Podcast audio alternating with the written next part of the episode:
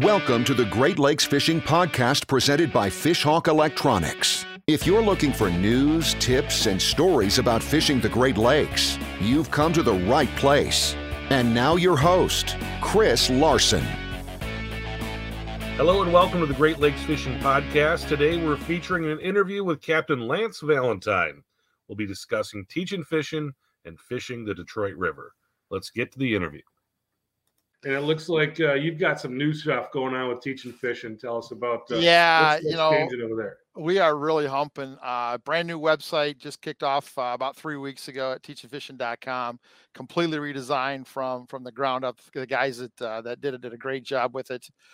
Uh, you know, our YouTube page is kicking off. We're doing a lot more live stuff. We just did a Detroit River workshop, uh, five hours of hardcore information on fishing the Detroit River. That's available for for streaming. We're converting some of our old DVD products uh, into uh, uh, live streaming that guys can now download through the new website. Lots of stuff going on. You know, I, have never been this busy because I've always, you know, been on the road doing seminars and shows. But you know, with the lack of being able to really do that, we've had to kind of come in the studio and do a lot of it. And the timing is different. Uh, the timing to, you know, I used to at four o'clock on a Wednesday, I'd have a seminar at seven. I go, oh, I got to build a seminar, and I'd build a seminar from four to five and go to the seminar, and away you go. Well, when you do video productions, you guys know, you know, you got to have something ready three, four weeks out, so you can get all the lower thirds and you can get the lighting fixed. You can tweak this and tweak that to have a good product. So the timing's a little bit weird for me, um, uh, getting adjusted to that, but really excited about what we're doing. We're, we're, we're getting a lot of our video out there, some of our older stuff, uh, some of the stuff that was just available as we did it. So our, our website is full of stuff. Love guys, go to teachingfishing.com, click on the public lounge, all kinds of stuff there to see. Um, really excited about what we got going here and where and where we're going, you know, where we're going to go this year. And one thing that I discovered that you guys have, and obviously I was late to the game on this because you've already got thousands of people in there, but you've got a, a really cool Facebook group. Tell us about that Facebook. Facebook yeah, so the uh, Teaching Fishing Educational Forum um, is uh, it's our way to communicate with guys. You know, we were getting emails and getting phone calls. You just, you know, at some point you got to stop all that. So we started the Teaching Fishing Educational Forum on Facebook, and it's a forum that uh, uh, you have to ask to be on it. We kind of control who's on there, um, just so if there is a problem, we can kind of take care of that. You know how Facebook can get sometimes, but um, it's really cool because it allows people to interact, to ask us a question. They can initiate the post, and then one of our crew, uh, myself or one of the teaching fishing gang, uh, answers, and everybody else that's on the Facebook page chimes in too. So a lot of these questions become long, drawn out discussions uh, that go, you know, layers and layers deep on a. Well, it looks like a simple question uh, becomes multiple answers, layers deep. So it's really cool to. Um, to not only interact with the person asking the question, but watching everybody else kind of interact uh, with them also. So that's that's been a lot of fun to actually um, kind of be a facilitator of some really really good fishing discussion and questions. Yeah, I see a lot of uh, question and answer on Facebook groups, and a lot of those answers aren't right. what, what, do you do when someone chimes in and, and they kind of give you something that's, that's not the right answer? well, you know, again, that, that you know, myself and, and the teaching fishing crew, you know, we, we kind of watch all of that. So uh, if something gets too far off the rails, we kind of slide in there and go, okay, let's kind of back up a little bit and uh, and answer. You know, and again, uh, one of the things we are working on is is making sure that every question we get, we have either a written blog that, that really answers it and explains it um, and or a short video clip. So that's kind of on our list this year to get done is uh, these little video clips and these in these you know four or five uh, paragraph blogs that actually explain a lot of these questions. So that's what i've been doing is we see a question once or twice or see a lot of people asking or getting involved in a certain question. I'll sit down write a blog, come in studio here real quick, do a little two minute video. So now if that comes up again, we can kind of send them to read the blog and or go watch the video. And that kind of explains how we do it and why we do it that way.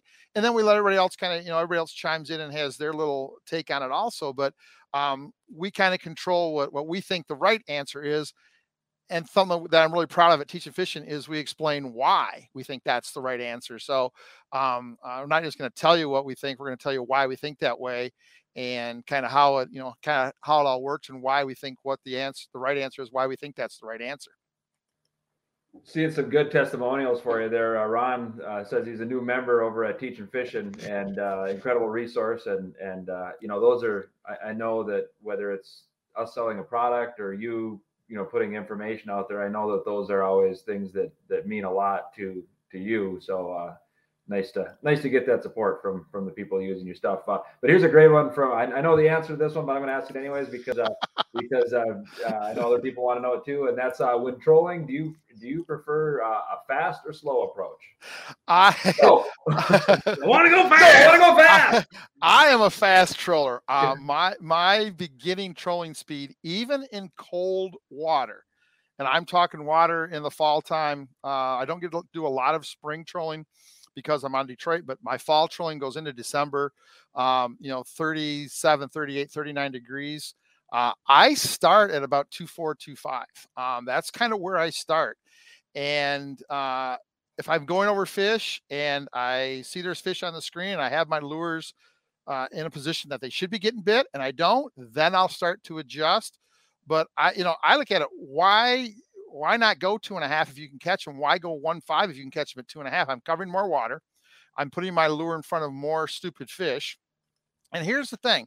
Here's where guys I think sometimes stop. They go, oh, walleyes aren't moving very fast.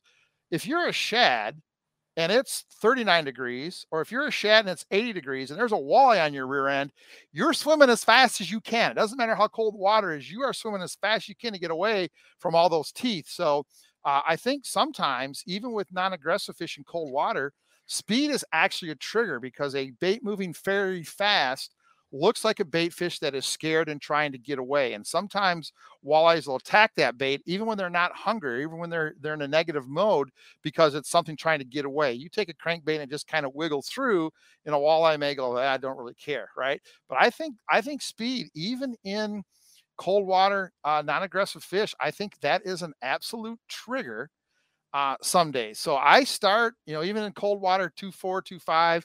Uh, as I keep catch fish, I keep moving faster, about two tenths of a mile an hour every time I catch a fish. And at some point, the fish go no, uh, and that's where we kind of we kind of stay. We caught a lot of fish last fall, last winter, two three, two four, two five, two six. Um, when guy, you know, we were passing guys going past, you know, we'd go by four times and they're still going in the same line, going the the, the one way. So um, I like to fish fast. I like to find a lot of stupid fish uh, and give them a chance to bite as opposed to going slow over smart. I look, I can't catch smart fish. That's why I quit tournament fishing. So I need to find dumb ones, and the faster I go, the better chance I got of finding some stupid fish that wants to bite.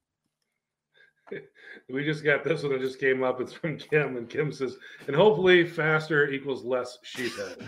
Actually, it does. Uh, the faster you go, the less uh, sheephead, the less uh, white bass you catch. So um, that's definitely something that w- that we see. The trash fish go away the faster you go. All right, here here's one from Jeff McDonald. He'd like to know what size weight jig do you prefer for the Detroit River? Um, whatever you need to feel the bottom and whatever you need to be able to feel something different on the jig. Remember, when you're jig fishing, that, that, that jig's basically just going straight up and down, right? So all a fish is going to do is stop it from dropping, or he's going to kind of suck it up and you're going to feel a little pressure when you lift it. So uh, uh, I teach it this way. The easier it is to feel your jig, the easier it is to feel something different on your jig. So if you're fishing a light jig, you may be barely hitting bottom. You may be having some strikes, but if you're trying to feel the bottom, you're not sure it's the bottom. A lot of those very subtle strikes you're not going to feel. So I like a heavy jig. I start uh, three quarter ounce for myself. My customers fish a one ounce. Again, there are some conditions that I that I adjust, but for vertical jig fishing, even in the Saginaw River, we have very very little flow, and a lot of the fishing is seven to eleven feet of water. I fish a three quarter ounce, one ounce jig all the time. I think there's something just like trolling fast. I think there's something about that big jig banging on the bottom. Fish can hear it, fish can see it, fish can feel it. Uh, I think that's a big deal. So again, I start with big jigs, let the fish tell me they don't want it, and then kind of back off. But very rarely on a river situation do I fish anything lighter than three quarter of an ounce. We'll keep you bouncing back and forth between jigging and trolling here. Sure. Um, I, I, like I grab this question every time I see it because there's it gets asked a lot, and that's uh, is there a forward? This is Brian over on uh, on YouTube is there an application for forward uh, looking sonar trolling for walleyes? Uh, there actually, yeah, there is. Um, uh, this is going to be the first year I'm going to have uh, active target, so so forward-looking sonar. Um, yes, the people I talk to that are they're using it for for trolling, uh, there definitely is an application for it. Now, saying that, would I spend my money on forward-looking sonar if if I did a lot of trolling? Yes, but only after I had good quality side scan and down scan. I think side scan is much more important than forward looking sonar when you're trolling. Um, we can see some things on forward looking sonar, maybe fish kind of sliding out of the way, uh, and that there are fish ahead of us. But I use my side scan so much more every single year. Uh, again, active target and, and forward looking sonar is awesome. Uh, but if you're a troller, if that's what you do, make sure you've got uh, uh a really good cone angle on your regular sonar. Uh, know Rich was talking about uh, that that uh, uh that uh, B60, B66, uh, TM165s, a, a, good transducer that has a wider cone and gets you a really good two-dimensional picture, and then learn how to use your side scan specifically first, and then worry about forward-looking sonar. Forward-looking sonar, I'm going to tell you, unless you are 100% dialed in, it's not going to help you catch a lot more fish. Side scan and a wider cone two-dimensional transducer absolutely will help you see more and catch more fish. All right, uh, Captain Ryan Sharp joins the show tonight, and he'd like to know uh, what's your favorite scent for walleyes and how often you replace the bottle for spoilage.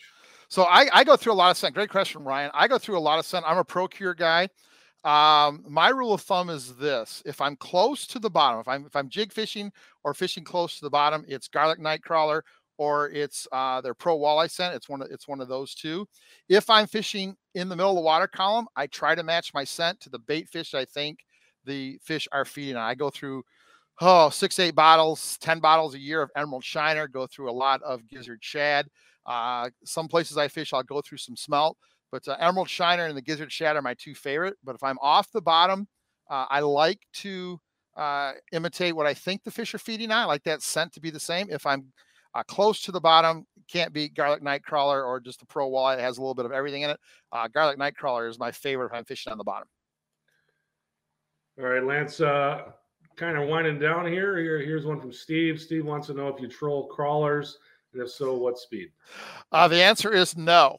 Uh, it's kind of hard to keep mm-hmm. a crawler high, hanging on at three miles an hour. So uh, I don't think I've had a crawler in my boat in probably a dozen years now. Um, again, I just think it's too slow there are fish biting somewhere, right? And and I and I think look here here's my analogy, right? Imagine it's six o'clock, six thirty Thanksgiving night, right? If you live here in Michigan, you've you've watched the Lions lose. That's a tradition, uh, Thanksgiving tradition we have to go through.